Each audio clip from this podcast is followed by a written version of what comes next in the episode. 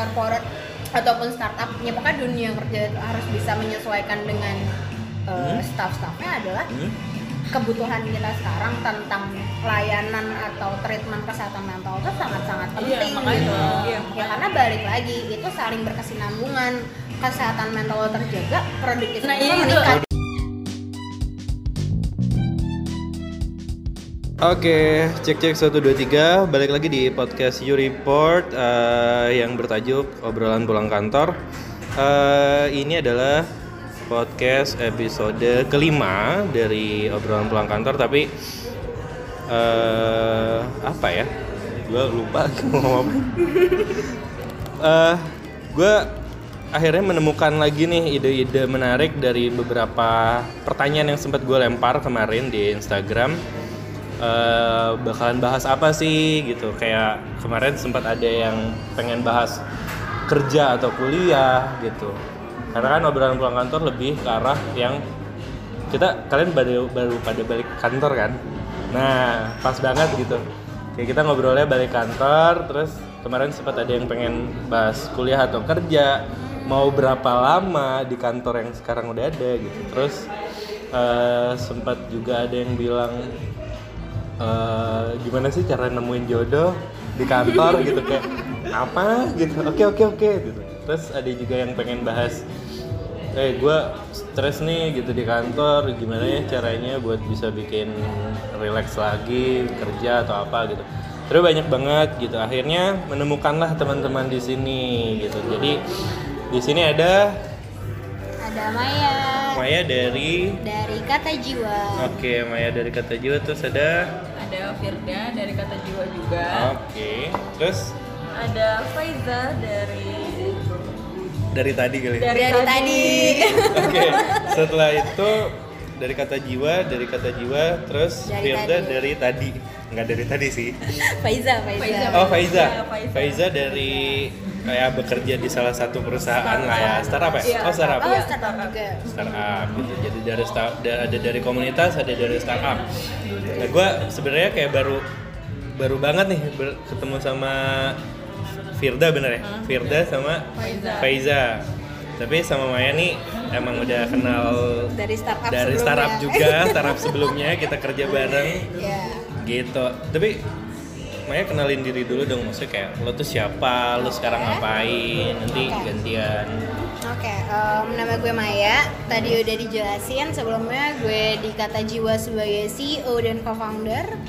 um, Sekarang itu sekarang gue kerja di startup juga, emang dari dulu, dari mulai kuliah sampai sekarang gue lompat-lompatan lah di dunia perstartapan. Perstartapan. Nah, tapi memang sebelumnya gue sempat juga di Komnas Perempuan. Gue gitu, gue nggak tahu loh. Ya gue sempat di Komnas Perempuan, gue beberapa kali menghandle begitu-begitu. Mm-hmm. Terus sejauh ini startup baru kali ini, uh, jadi startup pertama, eh bukan startup pertama sih, startup sebelumnya itu gue sebagai project manager yang gerak hmm. di daur ulang sampah plastik. hmm. Terus gue juga sekarang lagi di startup yang geraknya tuh untuk P to P lending agriculture. Oh, oke. Okay. Kayak gitu, jadi kayak ya masuk ke sana sini hmm. sambil ngegerakin Katadjiwa tetap. Doi. Tapi emang Katadjiwa sendiri ngapain sih? Oke. Okay. Katadjiwa sendiri itu kita itu gerak sebagai social support group. Hmm. Untuk mewadahi orang-orang biar bisa sharing tentang permasalahan mereka, sharing tentang uh, apapun kondisi mereka saat itu. Karena kan ya kita pasti seneng kan ketika kita punya permasalahan, mm-hmm. tapi kita ada orang yang mau mendengarkan tanpa judgment mm-hmm. dan uh, confidential juga gitu. Karena sejauh ini fenomena yang gue lihat adalah orang tuh malas ngomongin tentang dirinya sendiri karena takut dijudge. Iya, yeah, apalagi kalau di, cerita nih kayak yeah. anjir gue Jadi gue gue stres dah, stres kenapa nggak punya duit? Kayaknya dulu. Ya atau kayak malah, aja. iya atau malah kayak malas dibilang, banget. Ya lo baru kayak gitu doang, udah gini gini gini gini. Gue gue nggak makan dari S D gitu. Ya gitu ya. Sedih juga gitu kan. Ya maksudnya kayak di situ Katadjiwa mulai mikir, mm-hmm. oh ya udah jadikanlah wadah untuk orang-orang tuh bisa Ber- ngobrol, ngobrol, gitu. sharing, sharing, cerita, cerita gitu ya. Sekaligus kayak ngejelasin. Taking care of your mental health is important hmm. gitu loh. Mantap. Betul, okay, paling okay. itu sih yang bisa gue jelasin tentang Katadjiwa. Uh. Nah, berhubung di Firda ini, di sini, uh. itu sebagai fasilitator ya Katadjiwa. Oh, mantap. Oke, okay. Firda, Firda gimana Firda? Uh, kalau gue sendiri di Katadjiwa hmm? itu sebagai sebenarnya proyek koordinator dari Katadjiwa itu sendiri. Hmm. Uh, Terus di Katadjiwa juga gue merangkap sebagai fasilitatornya mm-hmm. dan gue mengatur jalannya sharing season ini. Oh, sharing season. Season oh, jadi kita, kalian tuh ngadainnya ada maksudnya nggak cuma di online, online gitu, oh, tapi emang, ada ada offline-nya. Kita bergeraknya eh. kebetulan di bidang geraknya online. Oh, emang emang geraknya sih. Karena maksud gue ya biar semua orang tuh ketemu, connecting people. Tapi lah. Mereka nggak nggak malu ya, maksudnya kayak misalkan katakanlah nih ya. Hmm? Gue gitu cerita sama lo gitu, eh jir gue kemarin hmm. gue nabrak motor orang terus kayak hmm. gue stres banget kayak orang mati deh hmm. kan ada pressure tuh ya, terus nggak malu gitu orangnya cerita. Sejujurnya gitu. Malah kayak mereka fine fine aja dan malah memang butuh ya. Iya. Dan kebetulan uh, awalnya sih kita mikir kayak gitu kan hmm. kayak gimana uh, bisa, biar bisa bikin orang tuh bisa terbuka sama orang hmm. lain, apalagi ini kan stranger gitu baru kenal dan kebetulan. Uh, yang kita lakukan itu dengan cara solusinya itu kita nulis, nulis. Jadi sistemnya nulis, jadi mm-hmm. lewat kertas yang nantinya kita uh, mereka nulis di kertas, terus mm-hmm. akhirnya dikumpulin, mm-hmm. terus dibagiin mm-hmm. ke mereka dan mereka nggak tahu kalau itu ceritanya siapa. Oh ceritanya siapa? Uh, oh jadi tetap anonymously gitu yes. lah ya? Uh, nah nanti bisa bisa kalau misalkan. Menarik, menarik. Jadi ini uh, sesuai sama si penulisnya dia hmm. dia mau untuk nge-share lebih panjang lagi hmm. dengan dia uh, mengekspos mengekspos cerita gue eh, gitu. Itu cerita gue tuh uh, kemarin gue yang nyelam ayam gitu hmm. kayak menambahkan ceritanya okay. bisa atau yang emang mau tetap anonimus ya nggak hmm. apa-apa nggak apa terserah mereka aja. Terus sekarang sambil kerja nggak? Nggak, kebetulan masih dalam dilema Yoi. Untuk kerja, kerja atau, atau S dua. Berarti benar-benar gitu. Yang banyak ditanyain juga di podcast eh, di I G-nya kan. Benar ya, terus terus. Ya. Selanjutnya Faizah. Faizah. Halo. Uh, Faizah, halo. Kebetulan backgroundnya sama kayak mereka, gue dari background psikologi juga. Tapi entah oh, kenapa okay. gue bergerak di industri bisnis sekarang. Yo, ya, ya kadang-kadang saya pun kaget loh iya, kalau jadi bisnis tuh. Gitu. Iya. Yes. Tapi sih. Uh, gue lebih aneh, gue bisnis tapi gue kerja di T V gitu deh. Lah nggak nyambung. Iya benar-benar. Ngapain? Gue gitu. Juga di posisi lo pas tapak sebelumnya ini hmm? Kan posisi lo nggak relate sama bisnis nggak sih? Gue H R D. Iya kan H R D kan. Tulisannya H R D. Lo ngapain gitu? Iya benar-benar. Harusnya bisnis gitu. Oh, psikologi tapi sekarang malah di, di bisnis. Jadi kan hmm? Sekarang startup itu menjamur banget ya. Nah ya, perusahaan gue itu yang provide tempat buat startup itu kerja. Nah namanya adalah coworking space. Oh di coworking space. Nah ya. Jadi gue ya udah kita kerja sana lah ya. Boleh. Boleh kita open banget ke buat collaboration. Oh mantap ini. Bentar lagi kita ngobrol gimana. Oke. Okay. Gue udah bisnis plan okay. kita. Siap siap siap. Sebagai community associate-nya. Community associate. Ya. Pas. Pas nih. Cocok. Bentar lagi gue ngobrol nih. Berarti kantornya yang di Kuningan. Kuningan. Berarti uh, Katadjiwa nanti bikin sharing session di Kuningan. Kuningan. Bulan depan lah ya. Bisa. Emang dulu kan pas banget sih karena di oh emang emang apa emang sekarang lagi tahap approaching kalian? Enggak enggak. Oh, gue baru tahu nih gue baru tahu nih ini kita kebetulan ketemu sih. Coba temukan nih jadinya. Padahal harusnya hari ini kita nggak ngobrol berempat gini ya. Harusnya sama teman-teman yang lain. Yeah. Tapi ya emang emang jodohnya kayak yeah, kita iya, ketemu iya. kesini deh. Dan Katadjiwa kayak emang harus di Kuningan harus deh. Ada karena iya nih, emang harus jalannya situ sih. Bagus lah. Oke okay, benar benar benar benar. Oke okay, terus uh, lo ada apa lagi selain itu? Gabung Katadjiwa juga nggak? Atau uh, enggak? Hmm? Tapi gue concern ke hal-hal yang kayak gitu juga sih hmm, atau kayak misal gue kerja di bidang bisnis tapi gue nggak hmm. pernah bisa lepas dari ilmu psikologi gue jadi hmm. di di bidang apapun itu itu ilmu bakal kepake banget kayak di dunia kerja gue lihat hmm. uh, kiri kanan dulu A B C apalagi umur-umur kita sekarang quarter life banget kan quarter wow, life itu sih terus itu benar. Dan yang gue sedihin adalah hmm?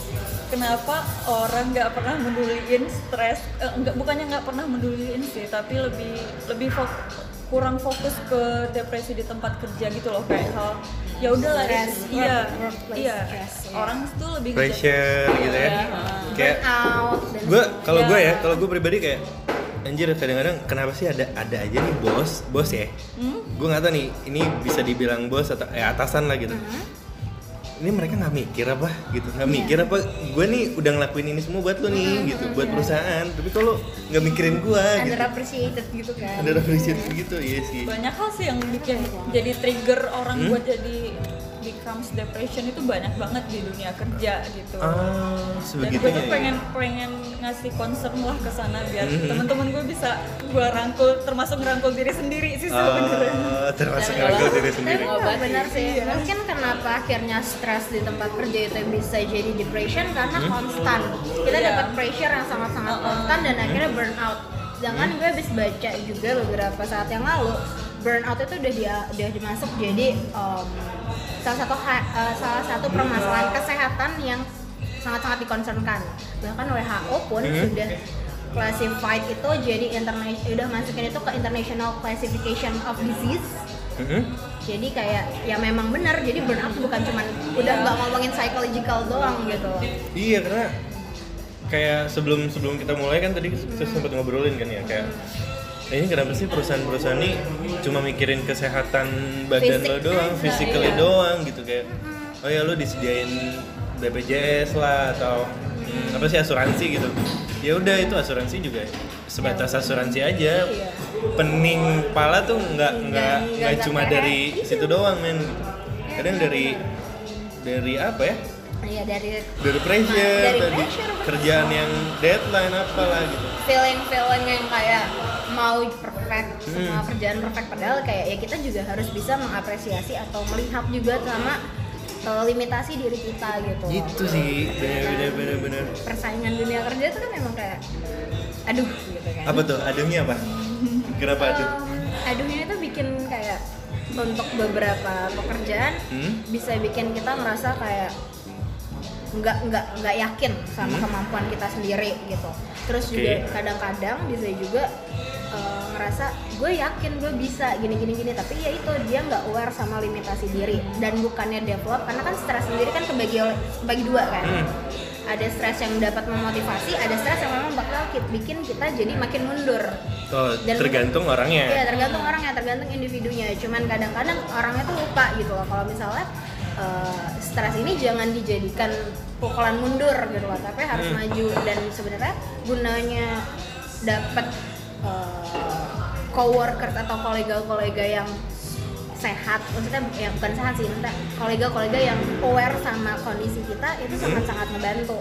Karena berarti dia kayak sebelumnya tadi kita pernah ngobrolin social support di tempat kerja itu hmm. sangat-sangat mendukung uh, mental health well-being kita gitu. Iya sih, benar-benar. Ya. Kalau kalian gimana? Kalau menurut gue sih kayak emang bener banget sih kayak lo kerja padahal lo ngerasa capek, hmm. kayak nggak ada semangat atau jangan gue gini-gini aja gitu. Padahal itu itu sebenarnya ada yang salah dalam diri lo hmm. karena karena ya lo capek, capeknya tuh ada di dalam tapi pada akhirnya keluar di tubuh tapi lo nggak sadar itu. Terkadang tuh kebanyakan orang tuh kayak gitu dan mungkin yang nggak dilihat sama orang-orang seorang atasan ya hmm? kayak nggak memperhatikan kondisi gimana sih kondisi psikologis uh, uh, psikologis bawahannya kayak gimana yang kayak Uh, orang nggak mau tapi harus hmm? dipaksa pre- dipres buat dipres kerjain, buat pekerjaannya ya dia emang bekerja tapi nggak semaksimal itu gitu loh. Jadi kayak banyak orang yang nggak sesuai pekerjaannya kayak nggak maksimal sama pekerjaannya mungkin karena itu jadi kayak mereka terlalu memikirkan bagaimana hasil pekerjaannya tapi tidak memikirkan bagaimana kualitas pekerjaannya. Hmm. Nah kalau iya sih benar-benar benar banget sih. Gitu. Tapi kalau misalkan bicara gini, uh, maksudnya kayak mood apa gitu. Tapi menurut kalian, terutama lo sih kan, mm-hmm. eh tapi lo psikologi juga ya? Kalian psikologi semua ya? Kita psikologi semua. Berarti kalau gue nanya ke semuanya. Dia lebih, dia lebih kerja. Gitu. Oh dia lebih, lebih kerja. Tapi emang passion uh, sama sama apa ya? Sama sama kebutuhan lo untuk bekerja itu berpengaruh besar nggak sih terhadap terhadap apa namanya terhadap ya kesehatan mental lu dalam bekerja gitu.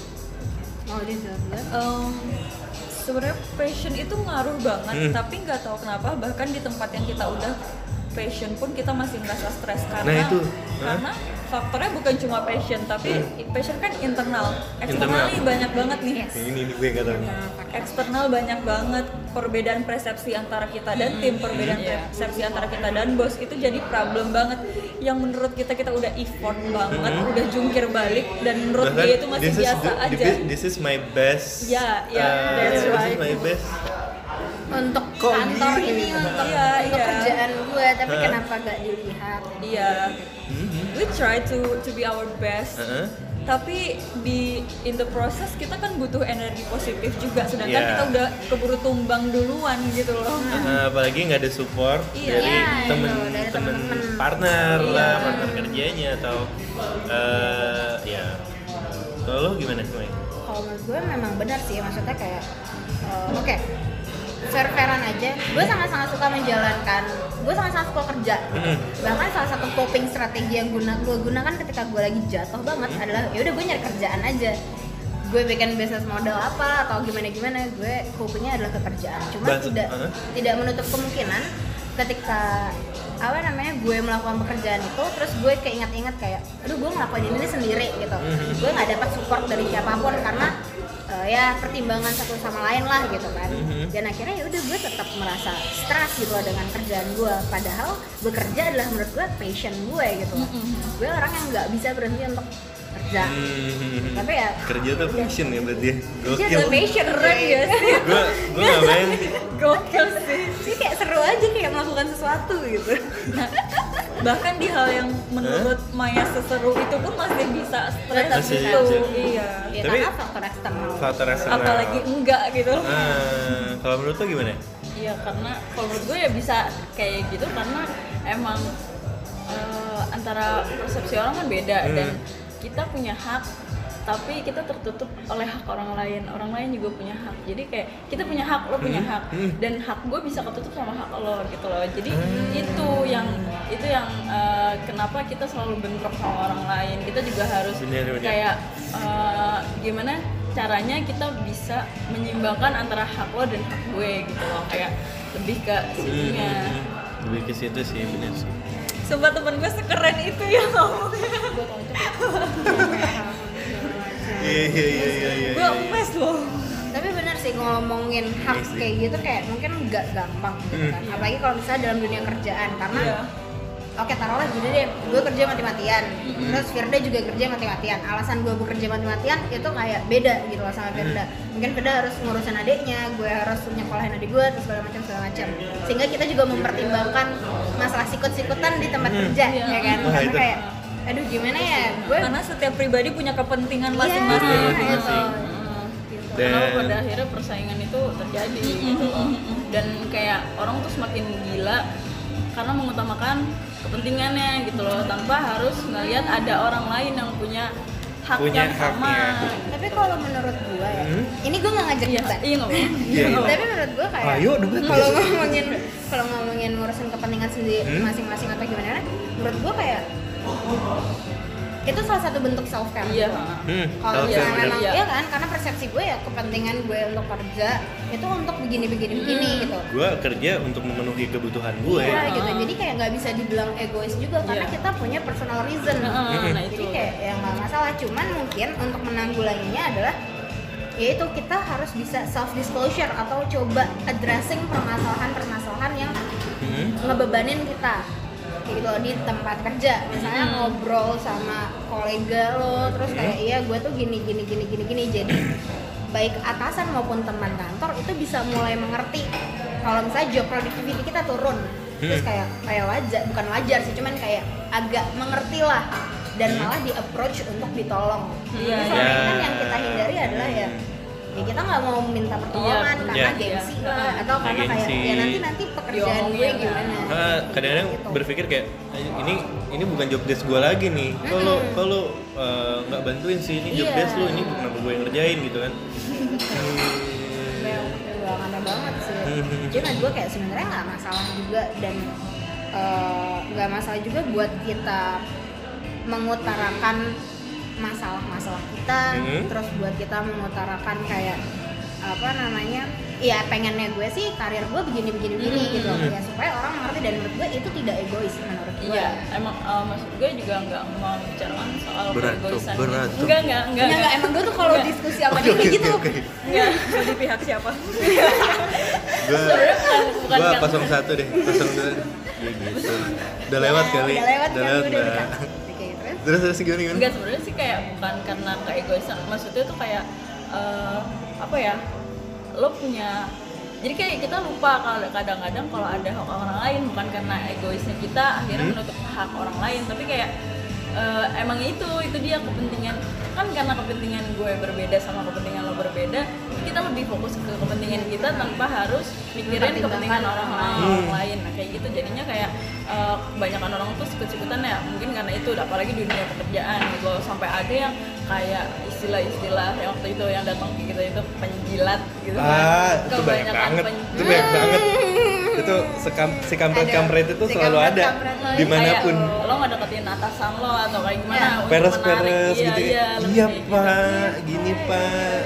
Iya kan itu Pak, kan ayo, Pak, itu kan suatu hal yang gitu. Mungkin um, dikatakan, dikatakan kayak uh, suatu hal yang kalau lo bilang egois berarti dia egois kan. Maksudnya istilahnya dia mementingkan kepentingan dia dan dia menghalalkan segala cara untuk menuju ke kepentingannya. Nah, iya, itu maksud gue tipe-tipe orang yang kayak gitu sih, bukan yang lebih kayak uh, gue punya ide, ya ide gue gue utarakan bla bla bla, bukan yang tipe kayak gitu, tapi yang lebih yang kayak licik-licik untuk oh, orang-orang yang kayak gitu. Jadi mereka tuh lupa haknya gitu, hmm. lupa ada hak orang lain gitu. Iya sih, benar-benar. Dan yang paling penting sih menurut gue toleransi. Toleransi, toleransi dalam? Toleransi dalam kerja. Jadi hmm? toleransi itu ada karena kita saling kenal dunia satu sama lain. Misalkan gue sama bos gue, hmm? dia nggak tahu dunia gue, dia nggak tahu yang gue kerjain apa, dia nggak tahu sepusing apa gue ngerjain dia, hmm? dan gue juga nggak tahu. Dia, dia ngerjain bosnya. Parah dulu. Parah dulu. Itu. Jadi gue suka ngerjain bosnya. Terus gue juga nggak tahu dunia dia seperti apa, mm-hmm. dia tanggung jawabnya terhadap perusahaan itu seperti apa, jatuh bangunnya perusahaan itu di tangan dia. Uh-huh. Andai saja kita itu saling mengerti satu sama lain, mungkin toleransi itu bisa tercipta. Misalkan kalau bos lagi nge-push kita, ya gue ngerti dia ada K P I di situ, mm-hmm. dia harus ada sesuatu yang dipertanggungjawabkan. Mungkin gue bisa ngerti. Iya iya maksud. O K R apa nih? Terus? O K R apa? Eh gue nggak tahu. Nggak nggak udah udah skip skip lanjut. Nah, andai-andai aja juga bos gue tahu gimana gue uh, udah berjuangnya gue uh, yang menurut gue itu udah seratus persen gue lember ya gitu ya gue lember lo gue udah mati-matian loh kayak gitu. Andai aja dia ngerti itu, hmm? mungkin menurut gue toleransi bakal tercipta dan ya udah dunia damai kalau menurut iya gue. Iya sih, kayak kayak kemarin gue ya gue, uh, bukan dia tuh section head gue, mm-hmm. dia tuh baru aja res- baru aja resign, terus udah gitu kayak selama ini gue nggak nggak tahu nih tanggung jawab dia sebesar apa mm-hmm. gitu. Tapi pas pas yang gue tahu adalah ketika gue kerja bareng sama dia, anjirnya orang bawel banget. Mm-hmm. Nah ini orang nggak nggak bisa nih gue kerja sama dia gitu. Mm-hmm. Karena bacot, lu mintanya macem-macem gitu. Mm-hmm. Gue juga capek, emang lu doang yang capek gitu. Mm-hmm. Pas pas udah dia cabut gitu kayak baru ngobrol. Ya yeah, selama ini tuh gue yang gue kerjain tuh ini, tanggung jawab gue ini. Oh gitu. Ya, oh, sorry, sorry sorry sorry. Ya, sorry sorry, gua kesel mula sama lu gitu. Hmm, iya ya. Di situ ternyata benar. Di situ toleransinya kayak gitu pun ya, sebaliknya kayak misalnya bos lihat bawahnya, ini orang kok enggak kerja sih, malas-malasan banget.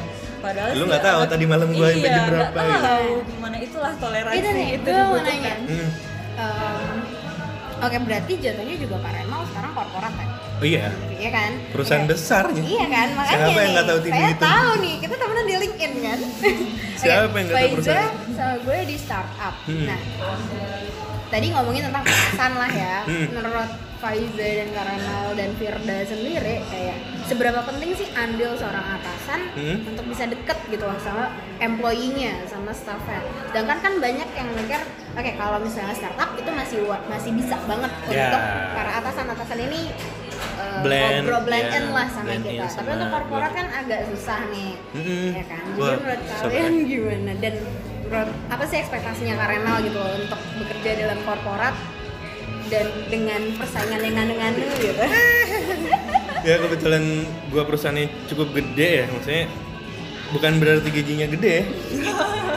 Sorry nih, bukan berarti gajinya gede, perusahaannya yang gede gitu. Yeah, yeah, yeah. Tapi emang emang ya gue per, sebelumnya gue pernah di startup gitu. Startup benar-benar yang gue sama country manager tuh yang kayak anjing-anjingan yeah, masih oke okay, yeah, gitu bener, kayak bener. Ah tai dulu gitu. Mm-hmm. Tapi di sini tuh nggak.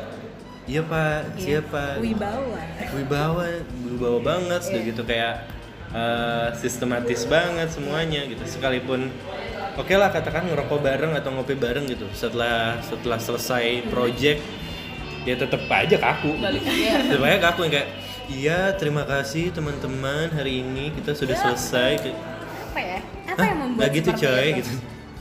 Maksudnya kayak kecuali sama section head gitu mm-hmm. atau yang yang benar-benar kita nih semeja, nggak semeja maksudnya kayak seruangan gitu, cuma emang dia tanggung jawabnya lebih besar gitu dia, eh lo ini hmm. kayak gitu, tapi kalau sama yang udah di atasnya ya thank you ya, uh, makasih iya pak, masih sama-sama ada gapnya uh, ya gapnya jauh parah banget, banget, parah banget karena korporat gitu. Sih karena korporat sih, beda sama waktu startup yeah.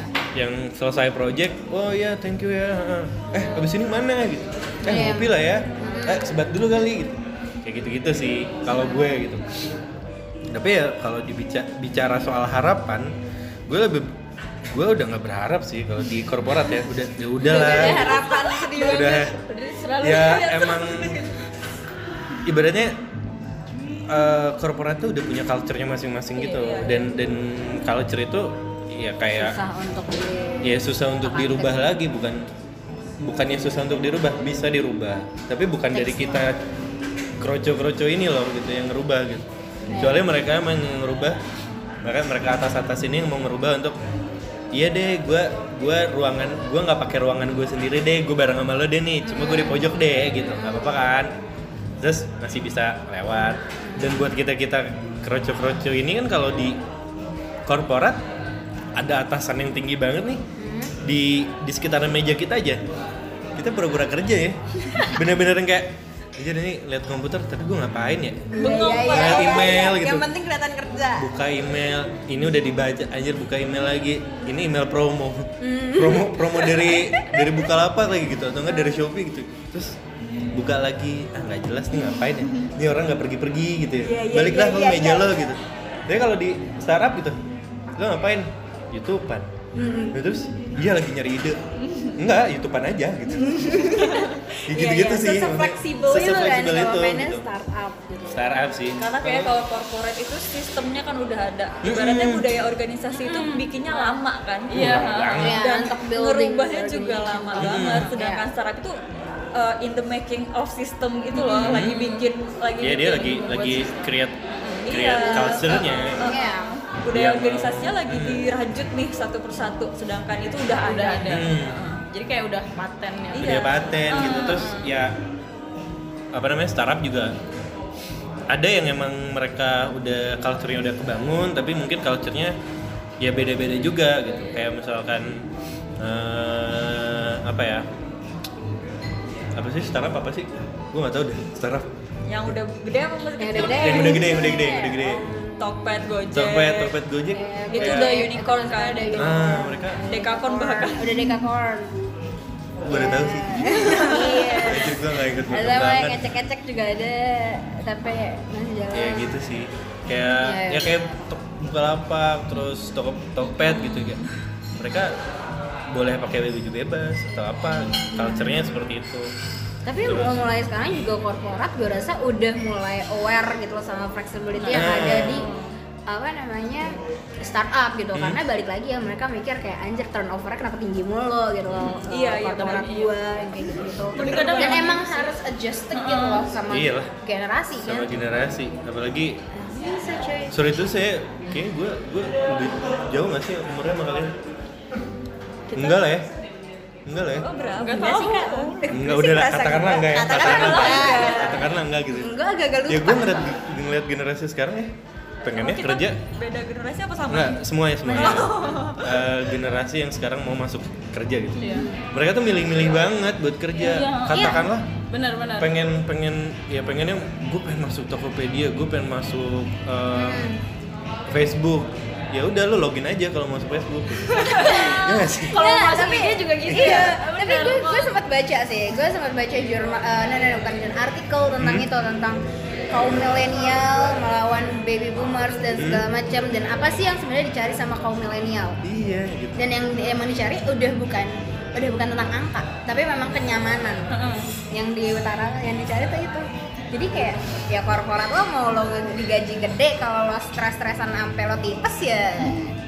Tapi gue yang nggak gue habis pikir ya, uh, mereka-mereka ini nggak nggak aware gitu sama satu hal yang lo tuh uh, ketika lo udah di umur dua puluh akhir tuh lo bakalan nyadar lo tuh butuh butuh uang gitu. Iya memang. Butuh uang gitu. Butuh nggak, uang. Dan nggak cuma nyaman doang. Iya memang memang. Bahkan uh, ada beberapa orang yang menurut gue ya uh, mereka udah uh, udah mulai meniti karirnya tuh dengan ya udahlah iya gue emang butuh ini gitu. Hmm. Tapi tinggal gue sampai berapa lama ya harus yeah. di sini gitu.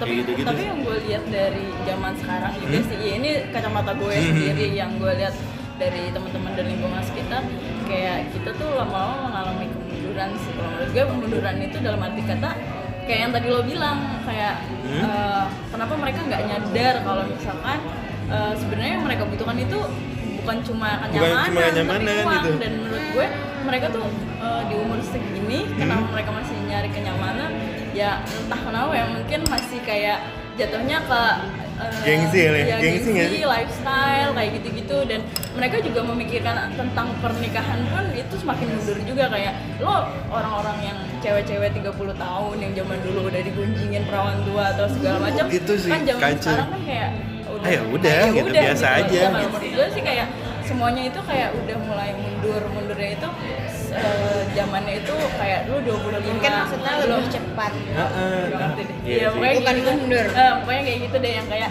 dua puluh lima lo masih kerja enak-enakan terus masih mikirin kehidupan yang kayak gini-gini aja juga kayak masih biasa aja gitu. Kalau misalkan yang kayak orang-orang yang banyakan orang yang zaman-zaman dulu kan kayak udah lebih mikir yang dua puluh lima gue udah mau nikah bla bla segala macam kayak gitu-gitu. Dan udah udah uh, goalsnya udah, uh, udah di set ketika dia kuliah gitu. Sedangkan hmm. sekarang sorry itu sih ya gitu. Uh, ya, mereka menikmati hidupnya banget. Gue gue nggak bisa mengatakan itu menikmati hidup ya, ya sih, tapi uh, lo menunjukkan sesuatu yang ini gue banget nih. Ya, ya, tapi gitu, secara secara di didala- secara aslinya gitu lo nggak semampunya tuh untuk bisa mm-hmm. punya punya hal punya hal sekeren ini gitu. Katakanlah gini, so, uh, lagi sorry itu saya lagi gitu, lo tiap hari kerja di uh, coffee shop gitu, eh maaf nih maaf nih nggak nggak maksud gitu, uh, tiap hari kerja di coffee shop tapi emang gaji lo berapa sih gitu, emang gaji lo berapa sih, emang lo uh, se sededikasi itu ya sama kantor lo. Hmm. Malu kalau gue, gue nih ya udahlah kerjain di rumah, kalau udah di rumah kelar baru deh nongkrong gitu. Nongkrong juga gue kerja di coffee shop deh, warkop tuh kali ya, warkop gitu. Warkop lah. Warkop kali ya, warkop lo bisa beli rokok tiga bungkus gitu. Terus kopinya bisa lima. Mm-hmm. Sedangkan kalau lu main di coffee shop, lu cuma bisa jadi co-working space aja gitu. Iya, co-working space lebih eh coffee shop eh apa namanya? Mau kopi juga kayak gratis. Iya. Emang emang emang emang kita habis ini ngobrol aja. Iya, iklan dulu nih. Iklan dulu. Gue belum pernah sih. Coba emang co-working space enak banget. Enak banget ya? Enak banget. Solusi ya, itu ya? Seharian gitu. Solusi ya berarti ya? Soalnya kalau apa, co-working space juga bisa kayak harian, sampai bulanan, sampai tahunan kan? Tapi kopi juga, maksud gue enak kopi nih ya. Oh, anak kopi. Dia anak kopi. Dia anak indie. Kopi dan senja gitu. Kopi plus senja sama dengan mah. Loh, daripada kerja, kerja, kerja, ger tipes. Ya, bener. Ger tipes. Mah, iya sih. Kerja, kerja, kerja, ger. Tiap hari nikmatin kopi, ambil senja. Lama-lama lu mah tuh. Soalnya nggak makan dia. Soalnya nggak makan kerja mulu. Eh, tertahap juga saya jadinya. Nggak makan ngopi mulu. Iya iya iya. Tapi kayak emang kalau kopi itu dilihat dari sekarang tuh kenapa orang-orang lebih yang di coffee shop juga habis kerja kayak gitu-gitu. Karena emang udah jadi lifestyle. Jadi lifestyle sih sebenarnya udah udah nggak jadi. Kayak lu lu udah nggak tabu lagi kalau lu malam minggu atau malam-malam tuh ke coffee shop itu penuh. Iya. Udah. Ya. Gue uh, dibandingkan dua ribu kita tuh terjadi enam belas, ya? lima belas, enam belas, enam belasan enam belas ya. dua ribu enam belas tuh uh, malam Minggu tuh ya. Yang ramai tuh klub. Iya. Mm. Iya. Coffee shop sepi men. Eh gue ingat tadi tuh. Iya iya iya. Terus pas sekarang-sekarang gue gue udah nggak udah nggak udah nggak mampir-mampir ke klub lagi sih sebenarnya, cuma pas gue lihat kok rada sepi ya parkirannya. Iya benar. Kok biasa bener aja ya. Oh, iya, tapi ya, kira parkirannya kalau parkirannya. Iya maksud parkirannya kok rada sepi ya. Soalnya gue udah nggak masuk lagi gitu. Bukannya gue nggak pernah masuk lagi. Cuma kenapa parkirannya sepi? Karena jarang yang bawa mobil. Sekarang udah oh, pakai iya. transportasi online. Bisa jadi dong. Manipulasi. Kita mencari enggak kita mencari efisiensi aja gitu loh, daripada lo mabok lo nyetir tabrak mendingan pesan online. Tapi kalau lu malam Minggu ke sini nih ke daerah Cipete yang udah semuanya kopi sederetan. Oh itu, itu tuh padat banget sih. Iya, padat banget. Iya, iya, dan iya. Lu kalau daftar ke semua ya. Toko pun penuh. Mm-hmm. Kayak padahal sebanyak ini toko di deretan mm-hmm. sini tapi semuanya penuh. Iya, iya, benar-benar. Tapi menurut gua ini agak back to the topic mm-hmm. juga. Tadi kan maksudnya kayak enggak tahu sih yang gambaran yang gue tangkap adalah yeah. kayak ya zaman sekarang kita itu mungkin bukan resiliensi sih, cuman kayak yeah. kita menghadapi stres tuh jadi lebih gampang goyah karena yeah. kita lebih mem- lebih mementingkan kayak kesenangan di wedding, hmm, nah, leisure gitu. Tapi yeah, dan, kayak, dan itu sesaat aja sih, hmm, nggak nggak emang akan long ada long fasenya gitu. Oh, okay, one day ya memang pasti kita kan selalu adjusting gitu lah, kita hmm. akan selalu memba- apa namanya menyesuaikan diri dengan Uh, permasalahan-permasalahan yang ada. Dan menurut gue kayak sebenarnya nggak ada masalah juga gitu kalau misalnya ada orang yang lebih me- apa namanya menghabiskan waktu di coffee shop dan buang-buang duit segala macam, atau at the end ya dia sendiri gitu loh yang apa duit. Iya, yeah, kita juga bulan. sekarang kita juga sekarang di coffee shop yeah, sih. Iya, kita sekarang masih. Di coffee shop terus kayak padahal besoknya tuh mikir gitu kayak gimana uh, ya gaji masih, belum turun nih, mohon maaf. Masih gitu. Masih hari Selasa lagi iya, gitu kan. Selasa. Tanggal dua puluh lima masih hari Selasa. Yeah. Jadi ya kayak gitu sih menurut gue kayak, dan gue rasa ya memang generasi itu kan pasti selalu punya trademarknya masing-masing uh. gitu, dan memang generasi kita lebih aware sama dirinya sendiri dan hmm. menurut gue nggak masalah. Memang harus kadang-kadang perusahaan-perusahaan korporat ini yang mulai menyesuaikan gitu loh. Iya, iya. Karena memang sekarang itu kan kita masa-masanya apa sih? Apa tuh? Uh, loncatan, oh bukan loncatan, ledakan demografis. Iya. Hmm. Iya kan, kayak kita tuh lagi melahirkan generasi-generasi yang memang umur-umurnya produktif gitu loh. Iya, betul. Kasarnya kayak ya kalau misalnya kalian, eh lo pada mau uh, employee lo produktif, kerjanya hmm. bagus, outputnya sesuai K P I lo, lu juga harus bisa memberikan, bukan memberikan apa yang kami mau sih, cuman lebih kayak memberikan standar-standar yang memang sudah haknya. Hmm. Gitu. Ya, gue kayak lagi orasi juga nggak sih, gue kadang-kadang bener bener orasi. Gue kayak Bu Mega aja, gitu nggak ada yang. Iya, lu dari tadi belum tuh kan mm. startup nih, kalau mm, gue kan pas ya. banget sih kayak kemarin, hmm? kemarin nih kemarin kita itu lagi. Nah, bener, bener, bener, bener. bener. Bener kemarin. Kayak dua minggu lalu. Tapi gak bisa mukanya menandakan itu. Terus kemarin jadi manajer gue ngumpulin kita semua. Jadi hmm. ada issues gitu di tempat kita. Jadi tuh kayak ada dua generasi gitu loh. Generasi di atas oh, kita ada sama tuan dikit. Ya gitu. Sepertiganya udah milenial, sisanya hmm. generasi di atas kita. Jadi kayak misalkan milenial kan ya datang jam sepuluh yeah. Gak bisa lah bangun pagi itu tuh gak bisa. Terus mereka pada protes kenapa kebijakannya nggak berlaku buat semuanya, bla bla bla bla. Ya udah terus ngobrol-ngobrol, ternyata di situ ada generation gap kan, ternyata di tempat kita. Dan pokoknya bahas tentang millennials inilah itulah itulah. Terus satu kata manajer gue yang paling gue suka banget, dia bilang ke temen-temennya suka. Kebetulan dia masih jomblo loh, empat puluh tahun. Cewek apa cowok ya? Cowok. Oh, eh enggak boleh enggak oh. ya. Ada yang nungguin. Sikatlah. Oh, ini nungguin ada bisa. Enggak bisa bisa. Terus, terus dia bilang uh, ya dia ngajak teman-temannya gitu kan yang seangkatan dia.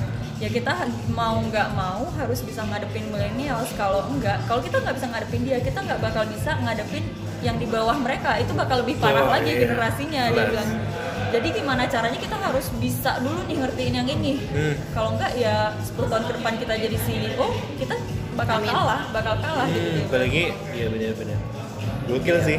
Keren sih itu. Pantas dia jadi manajer. Pantas dia jadi manajer. Jadi mempertimbangkan nggak cuma ya udah mempertimbangkan nah. generasinya iya. juga. Dia mikir panjang gitu loh. Kalau yeah. dia nggak bisa handle kita, gimana cara dia handle yang di bawah kita yang lebih parah lagi? Exactly. Mungkin oh, akan iya. lebih parah. Iya. Karena kita belum tahu kan.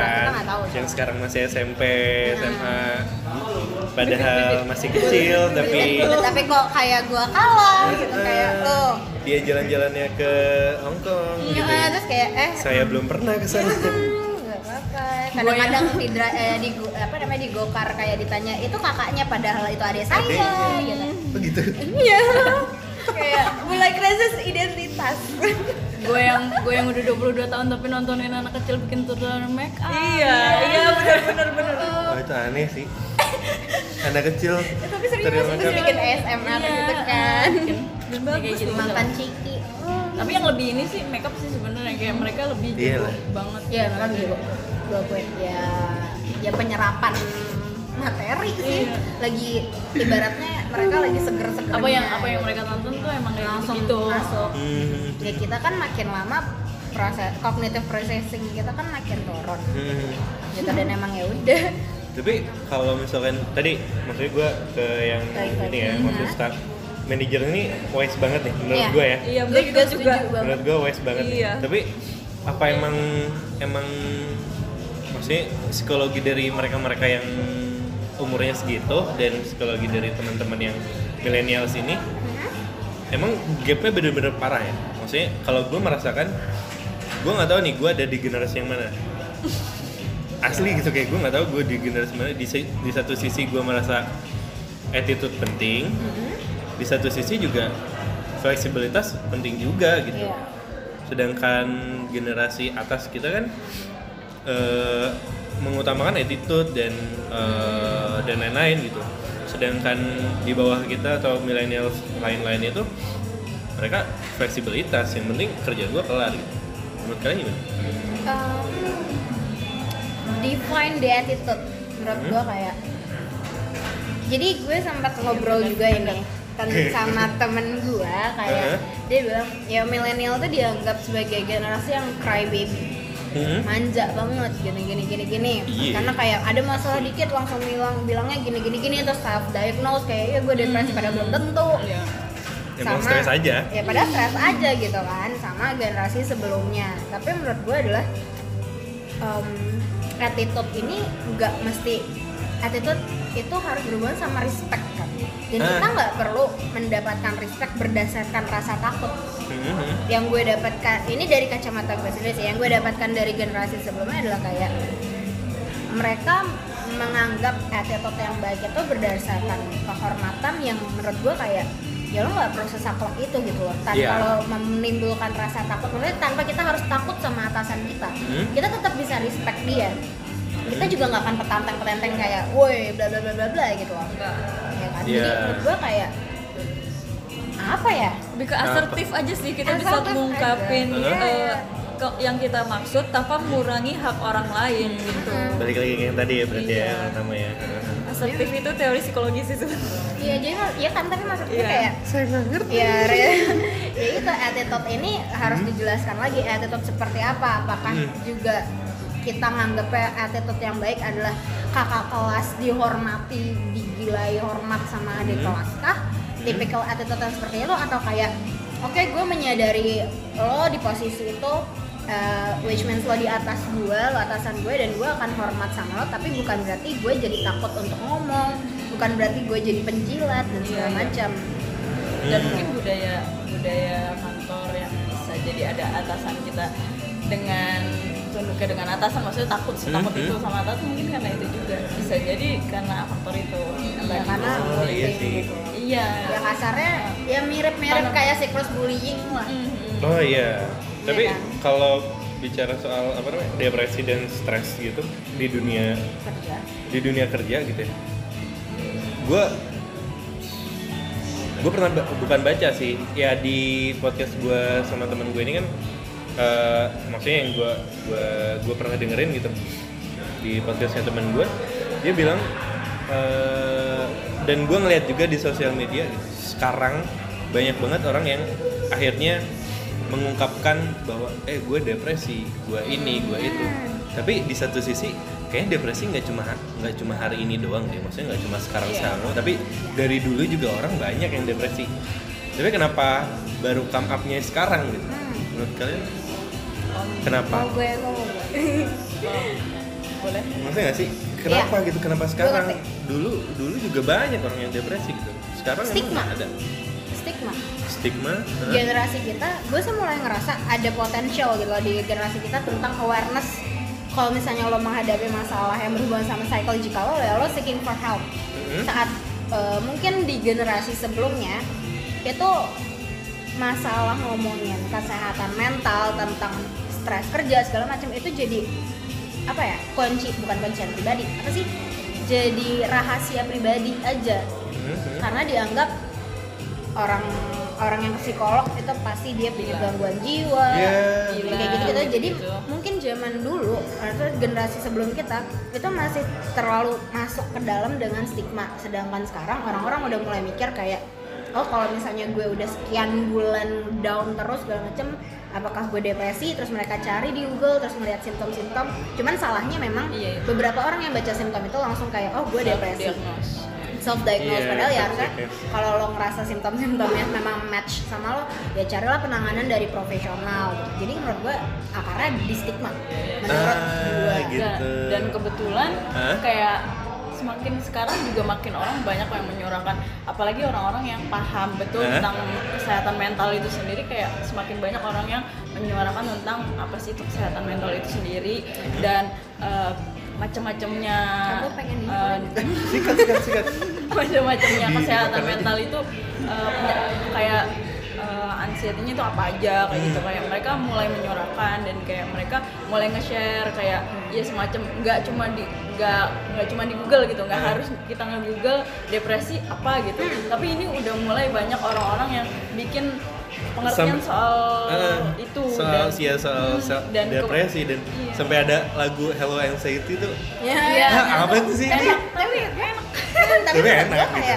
Makin banyak orang misalnya dia ngomong nih kayak ya gue depresi gini-gini, terus habis yeah. itu ada orang mikir kayak lah depresi, lo yakin lo depresi gini-gini nah, gini. Iya. Terus ya udah nanti mungkin akan terbantu gitu loh, orang kayak lo yakin lo depresi udah cek dulu. Nah, nah makanya gitu. Tapi kalau udah kok gue ngecek di uh, N T J gue N T J gitu oh, atau iya, apa N T J gitu nggak nggak gue nggak tahu gue N T J gue N T J maksudnya maksudnya kayak gitu-gitu.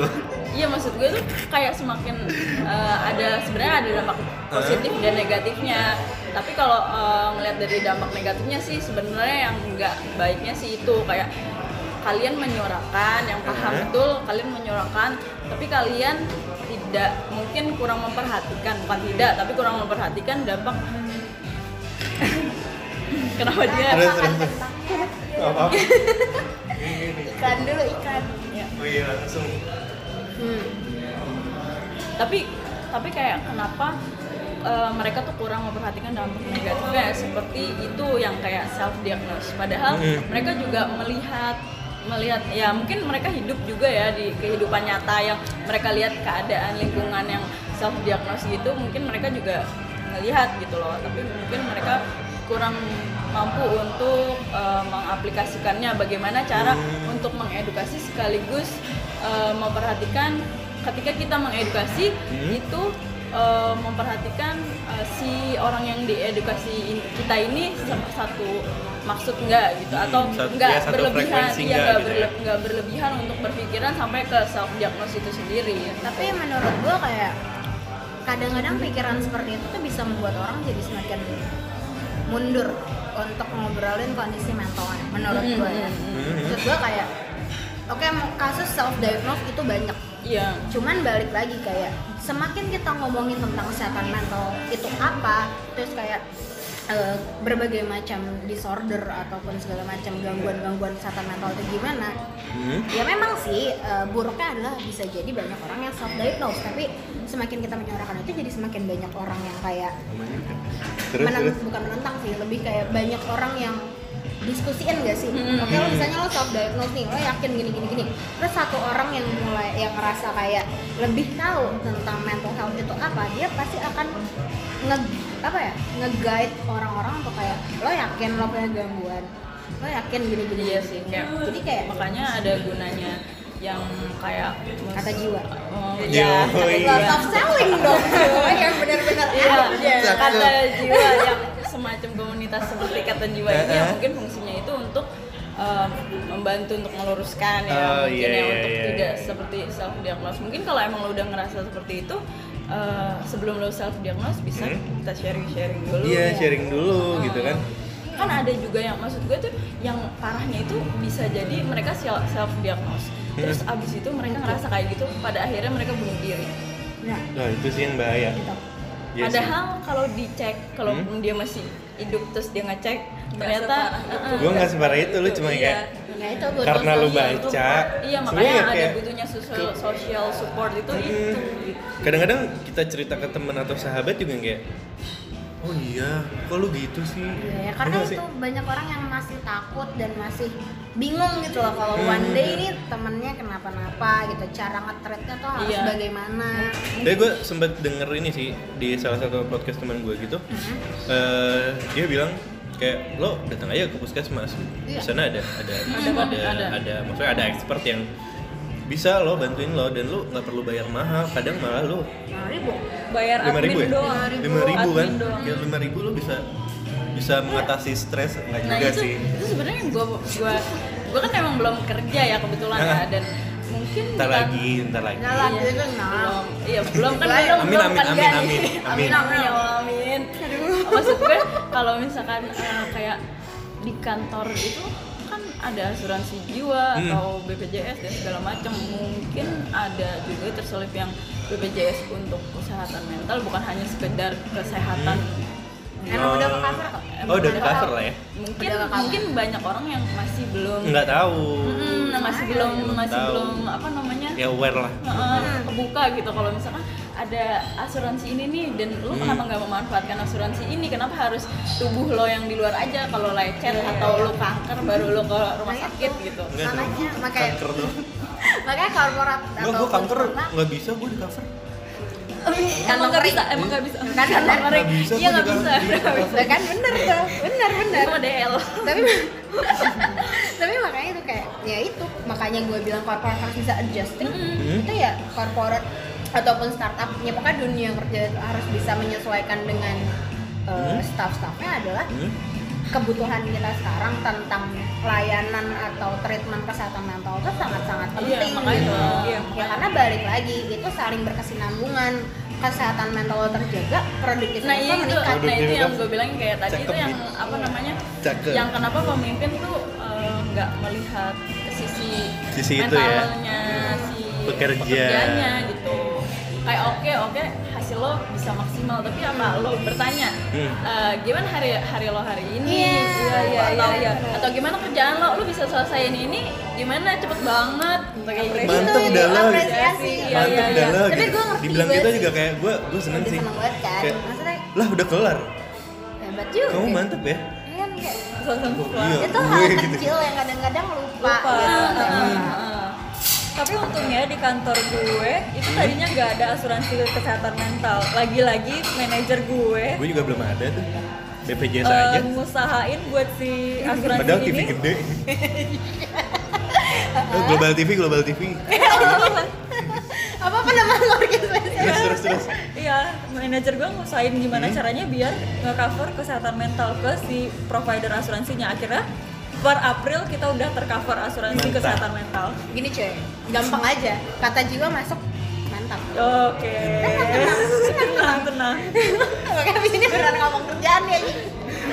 Iya, iya, iya. Ya. Tapi uh, lo udah kerja kan? Hmm. Lo juga kerja gitu. Terus Berkati-kati. sambil ngurusin mm-hmm. kata jiwa. Cuma mm-hmm. uh, Firda nih belum nih kan? Oh, iya. Gue gue sebenarnya pertanyaan gue ke Firda sih iya. lebih ke lo sebenarnya pengen jadi or jadi pekerja atau eh pengen nyari pekerjaan atau nyari uang? Hmm, uh, kebetulan gue tipe orang yang agak bandel gitu loh, maksudnya gue nggak suka ada di bawah di bawah di bawah lo terlalu ngekang gue kayak uh. gitu dan gue dari dengar dari orang-orang yang udah bekerja kayak gitu kayak macam ya inilah cerita ini yang cerita hari ini baga- gitu. Bagaimana atasan seperti ini, di korporat seperti ini, di startup seperti ini. Walaupun startup lebih fleksibel atau lebih ini, kayaknya gue masih sedikit berpikir gitu. Jadi gue lebih memilih pekerjaan karena ya gue anaknya lebih lebih nyari nyari pekerjaan mm-hmm. daripada nyari uang. Mm-hmm. Dan gue berpikir kayak um, ya rezeki ketika kita bisa bersyukur mungkin Subhanallah lebih tercover gitu. Calon seksolog kita. Jadi um, ngopi ngopi ngopinya delapan belas ribu aja. Ah iya. Ngopi ngopinya delapan belas ribu aja. Mm. Di sini empat puluh ribu. Mahal. Kalau nggak karena tempatnya gue kesini. Tetangga ada yang delapan belas ribu oh. tapi nggak ada tempatnya. Oh. Iya itu. Terus rame. Iya. Gak apa-apa banget. Kalau lo, apa? lo, lo atau lo dulu deh, siapa dulu? Gue, gue sama Firda dulu tuh sama, tapi hmm. Firda lebih konsisten dibanding gue. Gue tuh, iya gak sih, gue kayak mengkhianati gitu. Parah deh lu. Parah deh lu, Faizah. Iya, jadi kita dari dulu kan lagi pusing-pusing skripsi, terus ngobrol-ngobrol, terus gue mau kerjaan yang kayak gini deh, yang kita emang pengen jadi pekerja sosial dua-duanya. Di, mantap. Dan nggak tahu kenapa, hmm? gue, gue sekarang di jalur ini gitu. Oh yaudah, yaudah. Dan Firda tetap gitu. konsisten. Hmm, konsisten. Yeah. Nyari pekerjaan yang nyaman berarti. Yeah. Lo? Gue balancing. Pegangannya banyak nih soalnya kan. Yeah. Kerja gue juga pikir, ngurusin. Gue berpikir uh, antara passion sama duit. Hmm? Dan gue mau dua-duanya jalan. Eh, imbasnya memang ke misalnya passion lu kerja jadi dapat duit coy. Iya. Nah nggak juga coy, kadang-kadang juga tuh. Nggak juga kadang-kadang maksud gue nggak menutup kemungkinan juga beberapa. Misalnya gue lagi ngerjain project ini gitu kayak, apakah gue dapat duit secepat kalau misalnya gue langsung lulus masuk kerja? Enggak kan? Kayak building kayak hal begini tuh lama yeah. gitu. Tapi gue yakin sih maksudnya kayak gue mau dua-duanya jalan. Gue mau kerjaan gue jalan, yang satunya ya gue bakal kerja emang buat cari duit. Hmm. Nah, iya, makanya passion lu, makanya passion lu kerja. Jadi kerja yang nggak dapat duit, curang kerja yang dapat duit kerjain. Curang ya, dulu. Tapi stres sendiri gitu. Curang dulu. Kerja dah. Tapi enak gitu kayak hidup rasanya balance aja kayak oke okay, gue stres, tapi situ kayak oh tanggal segini gue gajian. Ya oke, okay. benar-benar juga. Jadi kalau lu belum berarti ya, belum kayak dia ya? Apa? Belum kayak Maya ya? Belum. Belum, belum bisa balance. Belum belum. Ya. Jadi kalau gue gue lebih milih nyari uang. Nyari uang. Maksud gue gini, beban karena gini gak sih? Beban apa? Beban laki-laki. Beban gender. Bukan bukan. Bukan oh, itu. Oh gender nih. Ah jangan jangan jangan kemana-mana. Jangan kemana-mana. Jangan kemana-mana. Kalau gue lebih milih nyari uang sih. Kenapa milih nyari uang? Karena kalau lo nyari kerjaan, ntar lo bayar pajak. Kalau lo nyari uang lo nggak akan nggak akan bayar pajak. Soalnya gue dapat dapat info itu dari temen gue gitu kemarin. Gue bilang ketemu, gue belum kerja mas sekarang. Lu nggak nyari kerjaan? Ngapain gue nyari kerjaan? Gue ini nyari duit gitu.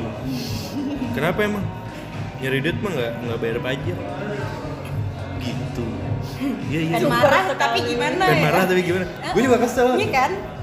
Iya juga ya, tapi iya juga sih, tapi kesel kayak. Karena kalau nyari duit mungkin bisa freelance. Iya, banyak banyak cara. Karena ya karena nyari duit tuh bisa caranya banyak. Cara dengan cara apapun itu. Teman-teman di rumah juga. Bisnis nyari di rumah juga nyari duit kan. Tapi kayak tapi kalau nyari pekerjaan nyari pro, makanya tadi kayak lo kerja. Lo ada potongan-potongan tuh kan dari gaji lo juga kan. Ada potongan-potongan untuk bayar pajak apa, pajak apa. Ya, balance. Enggak boleh, enggak gitu sebenarnya. Tapi gue bersyukur banget sih kerja di co-working space yang berhubungan dengan banyak orang. Jadi hmm. gue nggak nggak gitu rasa kerja banget. Kerja hmm. kerjanya ya di saat-saat tertentu, di saat bos gue demanding apa, gue kerjain hmm. kayak gitu. Oh bos lu demanding? Bang, cingit. Kalau atas kasih. Karena gitu. Maksudnya kerjanya co-working space namanya apa sih? W U H U B co-working space. Hah? W U H U B W U H U B. Dia udah oh, ada perusahaan belum? Udah maksudnya udah banyak. Belum belum masih di satu di rasanya. Eh ntar ntar lo ini ya, uh, lo ada Instagram? Ada. Instagramnya apa? Oh Instagram kantor nah, Instagram lo. Faizah hanya Faizah. enam. Faizah hanya enam banyak banget. Firdaazhari. Firda. Azhari. Heeh. Uh, lo? Double underscore mxyx. Double underscore mxyx. mxyx. Nah nanti di follow ya teman-teman yang dengerin. Terus kalian juga share ya. Tolong ya follow at katajiwa dot i d ah, untuk iya, update-update lebih lanjut. Kata Jiwa. Mungkin kalian bisa apa? menemukan teman baru di iya. Jodoh, jodoh, jodoh. Bisa, bisa. Siapa tahu tuh bisa. yang yang nggak punya jodoh. Karena yang ikut dari berbagai. Aduh, kalau yang nggak punya jodoh, sedih banget. Ya, eh, itu sedih uh, yang yang belum menemukan, siapa tahu bisa tem- ketemu di Kata Jiwa gitu. Siapa tahu, iya. siapa tahu aja. Mungkin kalau nggak jodoh, jodoh. jodoh pasangan mm-hmm. bisa, jodoh teman kantor iya, teman kantor bisa, jodoh atau kesehatan mental bisa bisa, jadi banyak banget ya di Kata Jiwa yang bisa di-share gitu. hmm. Eh, udah berapa lama sih nih? Sejam lebih masa sih? Belum, sembilan iya, nah sejam sekarang keren ya, gue bisa nebak sejam mantap, mantap jadi udah sejam, masih ada kira-kira teman-teman yang mau diobrolin? Ada, udah cukup itu tapi kalau ngobrol-ngobrol lain kali lagi Sabi ya Sabiru. Gitu ya Sabiru Sabiru, Sajojo Sabiru tuh anaknya anak Raka pokoknya Sabi kan Sabi, Sabiru eh iya gue gak tau lagi orang yang mana follow dulu coba gue cuma doyan ngeliatin anaknya doang oh dia dia tuh selebgram iya selebgram iya iya iya jadi tadi uh, Instagramnya jangan lupa pada di follow ada under, double underscore mxyx mxyx terus Firda firdaazhari firdaazhari terus Faizah hanya enam Faizah hanya enam bukan Faizah enam H gitu ya bukan ya uh, bukan bukan bukan bukan nanti gua gua taruh di deskripsi juga uh, terus pesan-pesan terakhir deh buat yang dengerin terakhir banget nih enggak maksudnya buat yang dengerin okay. Nanti kan kita bisa siapa tahu ketemu lagi ngobrol lagi di podcast ini dari Maya dulu boleh okay. Dari gue sih pesannya lebih kayak jangan pernah ragu buat berani ngebagi dan ngebuka diri lo ke orang lain mm-hmm. Karena kita nggak pernah tahu resource atau kompetensi seperti apa yang orang lain punya siapa tahu lo cerita tuh lo kebantu apa atau lo juga sekadar beban lo menyimpan apa cerita begitu banyak tuh akhirnya uh, lebih lega rasanya jadi kayak apalagi soal kerjaan apalagi ya? Soal kerjaan kayak pasti seru gitu kan cincong sejam ngomongin kerjaan nah, capek anjing, bos gue bos gue yang anu anu anu anu gitu jadi kayak ya nggak apa-apa nggak apa-apa cerita aja hmm. Dan sharing is caring. Sharing is caring. Dan uh, itu memang benar. Super, super sekali. Gitu. Kita gitu. Coba ya. Terus dari Firda. Kalau gue mungkin, kalau gue mungkin untuk para atasan-atasan yang berada di sebuah perusahaan yang gue notabene belum bekerja, yang gue belum bekerja ini, mungkin gue mendengarkan keluh kesah teman-teman gue yang udah bekerja dan bagaimana atasan mereka, entah di korporat atau startup itu sendiri, uh, kayak gue berharap kalian para atasan uh, lebih membuka diri kalian atau uh, lebih ya setidaknya melihat hmm. uh, bagaimana cara bekerja bawahan kalian ya mungkin emang pekerjaan kalian lebih berat dibandingkan ya, bawahan tanggung kalian jawabnya, nah, tanggung jawabnya lebih, lebih besar dibandingkan bawahan kalian hmm. tapi uh, dengan kalian bisa memperhatikan di bawah-bawah kalian hmm. uh, mungkin itu bisa lebih memajukan perusahaan kalian entah Wih. di bidang apapun itu uh, bidang dan apapun. Jangan lupa uh, kalau kalian butuh tempat untuk bernaung, bercerita kita butuh sandaran dari, dari Kata Jiwa uh, kita selalu buka sharing season mm-hmm. dan follow I G-nya untuk tahu info-info lebih lanjutnya. Ih mantap hmm, banget. Di kata kata jiwa. Iya. At kata jiwa. Kata jiwa itu maksudnya? Kata D J I W A. Oke. Eh bentar lagi bukannya ada ini ya? Ada apa? Sharing session. Nah, ada dong. Kapan tuh? Tanggal dua puluh dua. Tanggal dua puluh dua Juni ini ya. Sabtu ini ya berarti ya. Sabtu ini masih bisa untuk ikutan masih bisa. Nggak tahu, kayaknya besok sih tutup terakhir. Oh besok tutup berarti mas. Oke jadi uh, buat selanjutnya nanti tetap diupdate di Instagramnya ya. Jadi okay. Jangan lupa di follow. Pesan-pesan udah cukup? Udah, pesan. Iya udah cukup. Faizah. Faizah. Uh, simpel sih sebenarnya dari semua permasalahan yang kita bicarain tadi hmm? obatnya adalah satu love yourself. Love yourself. Self. Love yourself. First, first, first. Karena kalau love yourself ke kantor gue dulu. Iya. Yeah.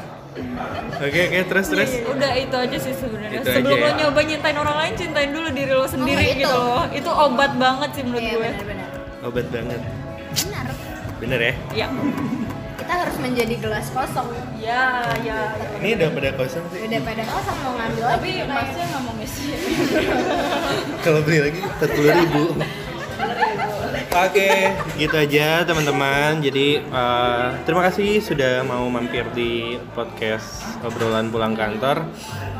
Nanti uh, jangan lupa di share, like and subscribe ke YouTube. Itu YouTube. Oke, okay, thank you. Uh, see you on the next podcast. Bye.